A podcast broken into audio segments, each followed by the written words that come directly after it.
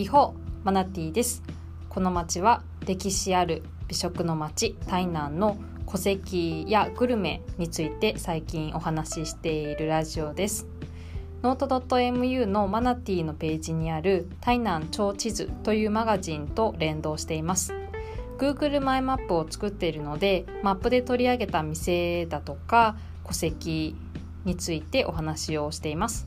では本編へレッツゴー。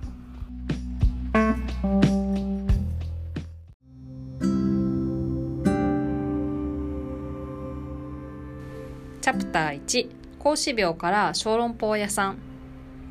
私がノート .mu のページで作っている台南超地図マガジンの中の台南定番観光コースかっこ台南市内。を参照しながら聞いてくださいね。前回は孔子廟までお話ししました。孔子廟の観光が終わったら道を挟んで向かいにあるエリアを散策するのもいいと思います。飲食店やお土産物屋さんなんかでにぎわっているエリアです。次の観光ポイントは旧台南警察署です。今はここは台南市立美術館の1号館になっています。2018年秋現在プレオープン期間中なので無料で誰でも中を見学することができます。こちらも日本統治時代の建物で統治時代も警察署でして戦後も国民党の支配になってからも警察署として使用されていた建物です。そしてその向かいにある国立台湾文学館。こちらも日本統治時代の建物ですが汗た赤レンガ色がすごく素敵な建物で私も大好きな建物です。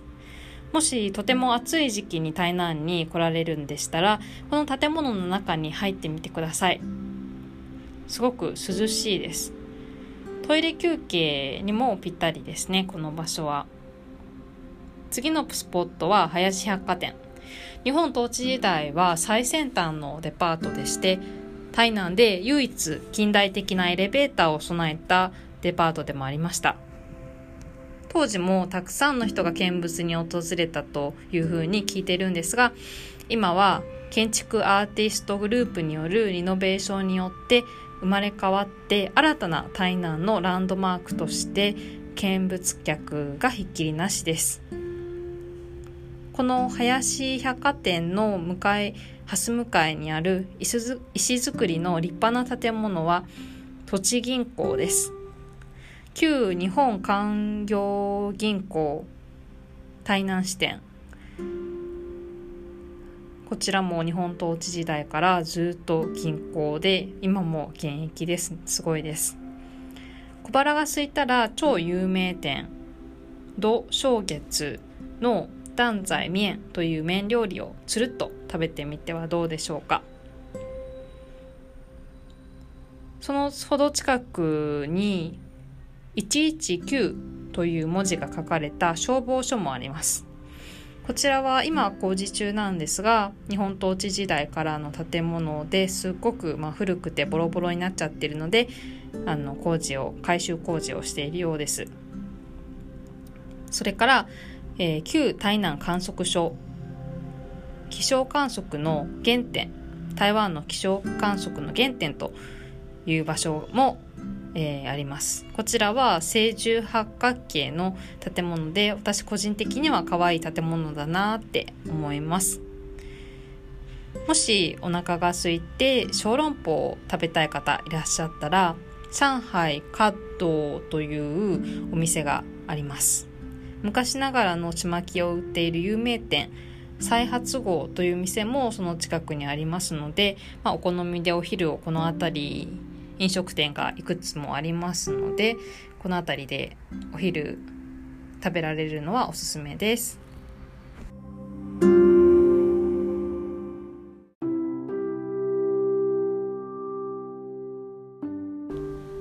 チャプター2五円と柳屋五円は清朝の時代の台湾四大名園の一つです。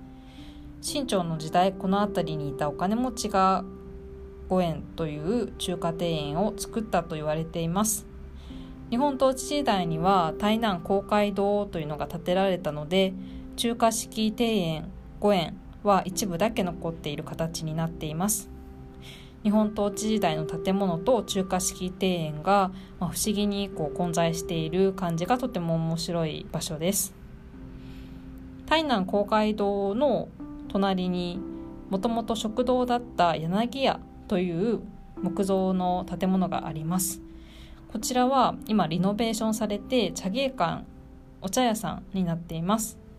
ここのオーナーさんは台南の超有名人なんですけれども新しくリノベーションして作ったお茶屋さんの名前はスバーマオチャウって言ってあの名前のスバーマオっていうのが柳という漢字を分解したそういった名前になっていてとても面白いんです。